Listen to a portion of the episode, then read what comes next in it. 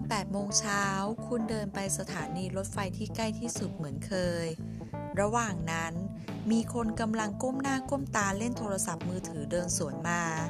เอ๊ะ ยังไม่ทันตั้งตัว เขาก็เดินมาชนคนเข้าซะแล้วแต่สายตาก็ยังไม่ละจากหน้าจอโทรศัพท์มือถือเลย จากนั้นก็เดินจากไปโดยไม่พูดอะไรสักคำ ในสถานการณ์แบบนี้ คุณจะรู้สึกอย่างไร ระหว่าง โกรธสุดๆ ทำไมเดินเล่นโทรศัพท์แบบนี้ อภัยให้ไม่ได้เด็กขาด หรือช่างมันเถอะ เรื่องแค่นี้เอง ในโลกนี้มีคนอยู่สองประเภท คนที่สนใจเรื่องมารยาทกับคนที่ไม่สนใจ ขณะที่คนที่สนใจเรื่องมารยาทจะหงุดหงิดทุกครั้งที่พบเห็นคนไม่มีมารยาท ในทางกลับกัน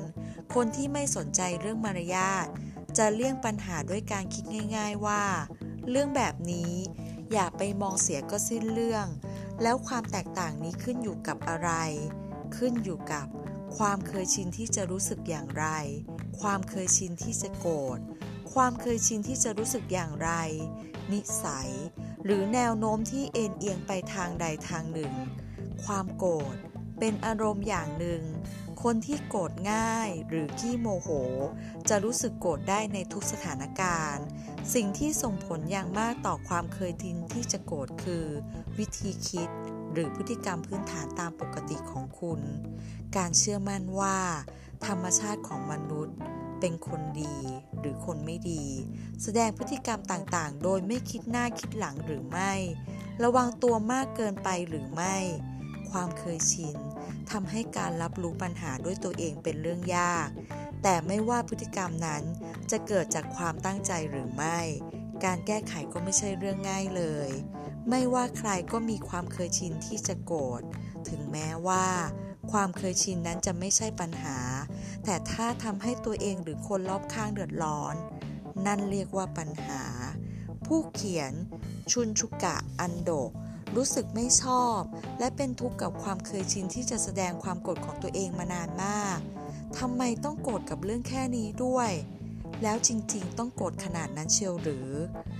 การไม่ต้องการอยู่ในอารมณ์โกรธอย่างนั้นอีกแล้ว ต้องการเป็นอิสระจากความโกรธ ผู้เขียนได้พบกับจุดเปลี่ยน นั่นคือการได้รู้จักการจัดการความโกรธ ตอนที่ผู้เขียนอยู่ที่นิวยอร์กได้มีคนรู้จัก แนะนำให้เข้าเรียนเรื่องการจัดการความโกรธเป็นครั้งแรก ตอนนั้น ผู้เขียนก็ได้คิดง่าย ๆว่า แบบนี้ใครก็ทำได้ หากถามว่าวิธีจัดการความโกรธที่ผ่านมาเป็นอย่างไร ส่วนใหญ่น่าจะมาจากเรื่องของจิตใจ ถ้ากำหนดว่าจะไม่โกรธหรือไม่ว่าจะเกิดอะไรขึ้นก็จะหาข้อดีของคนคนนั้นให้ได้ หากทำได้ง่าย ๆ เหมือนใจคิดก็คงไม่เป็นทุกข์ การจัดการความโกรธเป็นการฝึกฝนจิตใจเพื่อเผชิญหน้ากับความโกรธอย่างเหมาะสม การฝึกฝนทางด้านจิตใจ จึงไม่เกี่ยวว่าเป็นเพศหญิงหรือชาย อายุน้อยหรืออายุมาก ไม่ว่าใครก็ฝึกได้ มีขั้นตอนที่เข้าใจง่าย สนุกและไม่ยาก การเรียนรู้ฝึกฝนเป็นประจำอย่างต่อเนื่อง นอกจากจะได้รับประสบการณ์ที่จู่ๆวันหนึ่ง ก็ไม่รู้สึกกังวลในเรื่องที่เคยกังวล ไม่ได้ยินในสิ่งที่เคยได้ยิน การควบคุมอารมณ์ก็ยังพัฒนาขึ้นด้วย การควบคุมอารมณ์โกรธเป็นเรื่องยาก นั่นก็เพราะว่า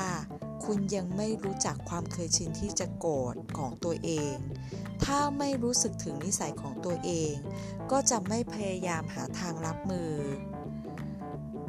ด้วยเหตุนี้ การที่เราจะรู้สึกถึงความเคยชินของตัวเองหรือไม่ เรื่องนี้จริงๆเราง่ายมาก หนังสือหน้าอ่านเล่มนี้ จึงจะทำให้คุณรู้ถึงนิสัยกฎของตัวเอง ซึ่งเมื่อรู้แล้ว ก็จะเปลี่ยนแปลงผมเสีย จากนิสัยโกรธที่มีต่อตัวเองและคนรอบข้างได้ เมื่อเปลี่ยนแปลงผลเสียจากนิสัยโกรธแล้ว การควบคุมความโกรธก็จะกลายเป็นเรื่องที่ทำได้ง่าย ๆ ในทางกลับกัน ถ้าไม่รู้ถึงนิสัยโกรธของตัวเอง การควบคุมความโกรธก็เหมือนกับการเดินเรือ โดยไร้แผนที่นำทาง thank you